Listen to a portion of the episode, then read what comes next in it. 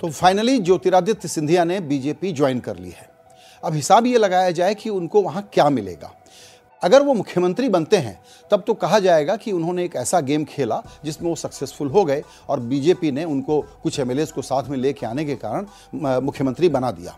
लेकिन शायद ऐसा नहीं होगा क्योंकि अब बीजेपी ने उनको राज्यसभा की उम्मीदवारी दे दी है, यानी वो राज्यसभा में आएँगे और दिल्ली में एक मंत्री बन जाएँगे वो। केंद्रीय मंत्रिमंडल में मोस्ट लाइकली कैबिनेट का रैंक उनको मिल सकता है।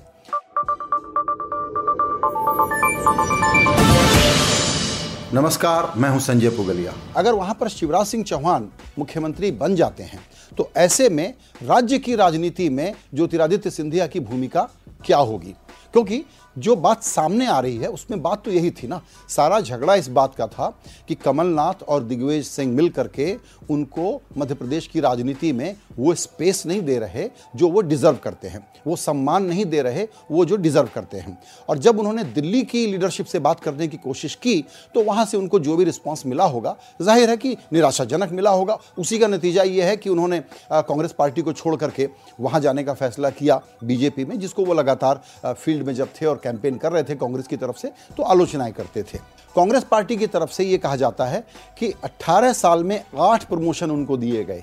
पार्टी में उनका बहुत सम्मान किया गया। बहुत लोग मेहनत करते हैं, बावजूद इसके इनको काफ़ी कुछ मिला। और लोकसभा में डिप्टी लीडर तक ये बन करके आए थे। इसके अलावा बहुत सारे पदों पर ये रहे हैं। पार्टी के जनरल सेक्रेटरी बनाए गए थे। तो उनकी ये जो शिकायत है कि पार्टी में उनको जो वो डिज़र्व करते हैं, वो नहीं मिला, ये गलत है। हाँ ये हो सकता है कि अगर आपको लगता है कि कांग्रेस अब अपोजिशन में ही रहने वाली है, मध्य प्रदेश में मेरा रोल नहीं बढ़ रहा और ऐसे में, या मैं मुख्यमंत्री नहीं बन पा रहा, कमलनाथ ही वहाँ बने रहेंगे, ऐसे में मैं अपने और ग्रीनर पॉस्चर्स को देखूँ तो उन्होंने बीजेपी में जाने का फैसला तो कर लिया। लेकिन बीजेपी जिन बाहर के लोगों को अपनी पार्टी में लेती है, उसके बारे में उनके यहाँ बिल्कुल क्लियर मॉडल है, वो कैसे काम करता है, इसको समझ लें। जहाँ ग्रीन फ़ील्ड प्रोजेक्ट है आसाम है, वहाँ पर हिमंता बिस्व शर्मा को जो जगह मिलेगी या जो तृणमूल कांग्रेस पार्टी से छोड़ करके बंगाल में जो लोग आएँगे, क्योंकि वहाँ उनके पास ढांचा ही नहीं है, वहाँ पर ज़्यादा रोल आपको मिल सकता है। लेकिन उस मध्य प्रदेश में, जहाँ शिवराज सिंह चौहान हैं, कैलाश विजयवर्गीय हैं, प्रभात झा हैं, नरोत्तम मिश्रा हैं, नरेंद्र सिंह तोमर हैं, ऐसे बहुत सारे बड़े भारी भरक्कम नेताओं की भीड़ में क्या ज्योतिरादित्य सिंधिया अपनी वो स्पेस कार्व आउट कर पाएँगे, जिससे वो राज्य की राजनीति में इफ़ेक्टिव दखल रख सकें। हमको लगता है कि शायद ऐसा होना बहुत मुश्किल होगा, क्योंकि बीजेपी में होगा कि बाहर के लोगों को आप तवज्जो दे रहे हैं। तो ऐसे में क्या होगा कि शिवराज सिंह चौहान के नेतृत्व में एक सरकार बनेगी, जिसमें ज्योतिरादित्य सिंधिया के कुछ लोग मंत्री बन जाएँगे। लेकिन उसमें ज्योतिरादित्य सिंधिया का जो, जिसको कहते हैं पॉलिटिकल वज़न बढ़ना आगे की भविष्य की तैयारी करना, उसके लिए कोई ज़मीन बीजेपी देगी या नहीं देगी, ये एक बड़ा विवाद है जिस पर सब लोग अभी बहस कर रहे हैं स्पेकुलेट करने की कोशिश कर रहे हैं। इसीलिए हम इसकी अलग अलग एस्पेक्ट की चर्चा आपके सामने भी रख रहे हैं। गुना ग्वालियर की राजनीति की अगर चर्चा करें तो उसमें एक बात और ध्यान देने की है, वो ये है कि वहाँ से ज्योतिरादित्य हमेशा चुनाव लड़ते आए हैं, या पहले वहाँ से इनके पिता भी लड़ते थे। वहाँ पर पिछले तीन चुनाव का अगर हिसाब लगाएँ तो 2009 में तिरसठ परसेंट का वोट 2014 में तिरपन परसेंट का वोट और 2019 में ये सीट हार गए थे वो, जहाँ उनको मिला 40 परसेंट से थोड़ा ऊपर का वोट। तो एक प्रकार से वहाँ पर अपने फीफ फीफडम में अपने खुद के इलाके में, जिसके बल पर, उन चार पाँच इलाकों के बल पर ज्योतिरादित्य की राजनीति चलती है, वहाँ पर भी एक रिसीडिंग वोटिंग पैटर्न भी उनके लिए हेडेक था। क्या वो बीजेपी में आकर के रिपेयर हो जाएगा? क्या वहाँ पर बीजेपी के दूसरे लोगों को अकोमोडेट करने में सिंधिया जी का जो पावर शेयर है, वो कम नहीं होगा? या क्या कांग्रेस वहाँ दोबारा आकर के ज़ोर से लड़ने की तैयारी नहीं करेगी? अब सवाल ये है कि वहाँ से नरेंद्र सिंह तोमर आते हैं, उस इलाके के सबसे बड़े नेता हैं। क्या वहाँ पर उनको उतनी स्पेस मिल पाएगी और इनके कहे मुताबिक सब कुछ हो जाएगा। बीजेपी इस तरीके से चलती नहीं है। तो जो लोग दूसरी पार्टियों से आते हैं, उनको बीजेपी बहुत समय तक एक प्रकार से पार्किंग लॉट में रखती है। उसके बाद उनको कोई एक मौका दे देती है। जब लाती है तो बड़े धूमधाम से लाती है। उसका एक उदाहरण आप देख लें कि जब मेनका गांधी ने कांग्रेस छोड़ करके बीजेपी ज्वाइन किया था, या वरुण गांधी भी साथ में बीजेपी में आए, दोनों का एक मंत्री पद, एक का एमपी बनना, ये वगैरह सब चलता रहा।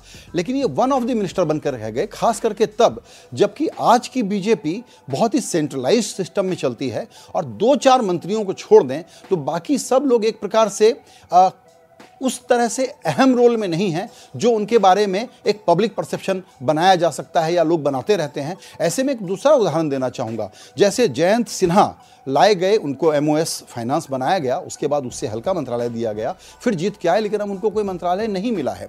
उनके पिता यशवंत सिन्हा बहुत लंबे इंतज़ार के बाद किसी तरीके से वाजपेयी जी के जमाने में वित्त मंत्री बन पाए थे।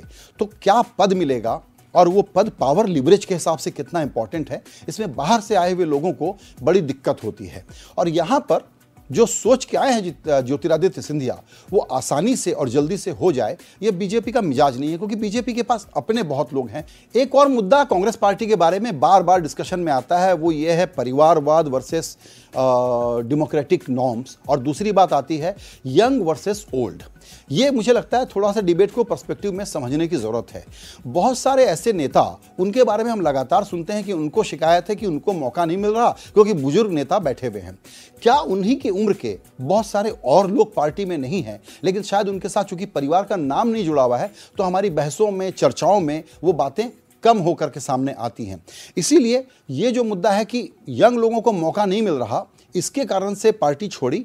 ये फ्रस्ट्रेशन सही है, ये हो सकता है, लेकिन ये एक कारण नहीं हो सकता कि कोई पार्टी अपनी भविष्य की रूपरेखा इस प्रकार से तय करे। कांग्रेस पार्टी की दिक्कत दूसरी है। कांग्रेस पार्टी की दिक्कत यह है कि काउंटर आइडियोलॉजी कैसे करे वो उसका नैरेटिव नहीं ढूंढ पा रही है। सेंट्रल लीडरशिप के लेवल पर उसके स्ट्रक्चर और उसका सक्सेशन प्लान पूरा ठीक से हैंडल नहीं हो पा रहा है। ये ट्रांजिशन पीरियड बहुत लंबा चल गया है। ये एक अनिर्णय है और उसके कारण लोगों का नाराज़ होना स्वाभाविक है। तो हम ये वैल्यू जजमेंट पास नहीं कर रहे कि कांग्रेस पार्टी में जो कमजोरियाँ हैं उसके कारण लोग क्यों ना छोड़ें। बिल्कुल छोड़ें। लेकिन जो छोड़ रहे हैं और जो दूसरे ग्रीनर पॉस्चर में जा रहे हैं, वहाँ नफे नुकसान का हिसाब देखा जाए, इसकी एनालिसिस को हम करने की सिर्फ़ कोशिश कर रहे हैं। और कांग्रेस पार्टी की जो दूसरी दिक्कत है, वो यही है कि वो जिन लोगों के बारे में मालूम है कि ये पोटेंशियल लोग हैं, नाराज़ हो सकते हैं। इनको एकोमोडेट करना काम है। उनसे इस पार्टी में संवाद ही नहीं है। ये बहुत सारे नेता मिलते हैं जो कहते हैं कि दिल्ली में जाकर के कांग्रेस पार्टी में हम बात किससे करें, किससे हमको क्लैरिटी मिले और गाइडेंस मिले, ये हमको पता ही नहीं चलता। तो ये सब वो अननोन्स हैं जो हमेशा पॉलिटिक्स पे बने रहते हैं, आगे भी बने रहेंगे। लेकिन यहाँ पर नेट रिज़ल्ट ये देखा जाएगा इस वक्त कि ज्योतिरादित्य जो एक फ्रस्ट्रेशन में नाराज़ होकर निराश होकर के कांग्रेस पार्टी को छोड़ के जा रहे हैं, उनको बीजेपी में क्या मिल रहा है? क्योंकि याद रखिएगा कि बीजेपी इस बात के लिए जानी जाती है कि ऑर्गेनाइजेशनल ज़रूरतों के लिए इंडिविजुअल की सेवा ली जाएगी।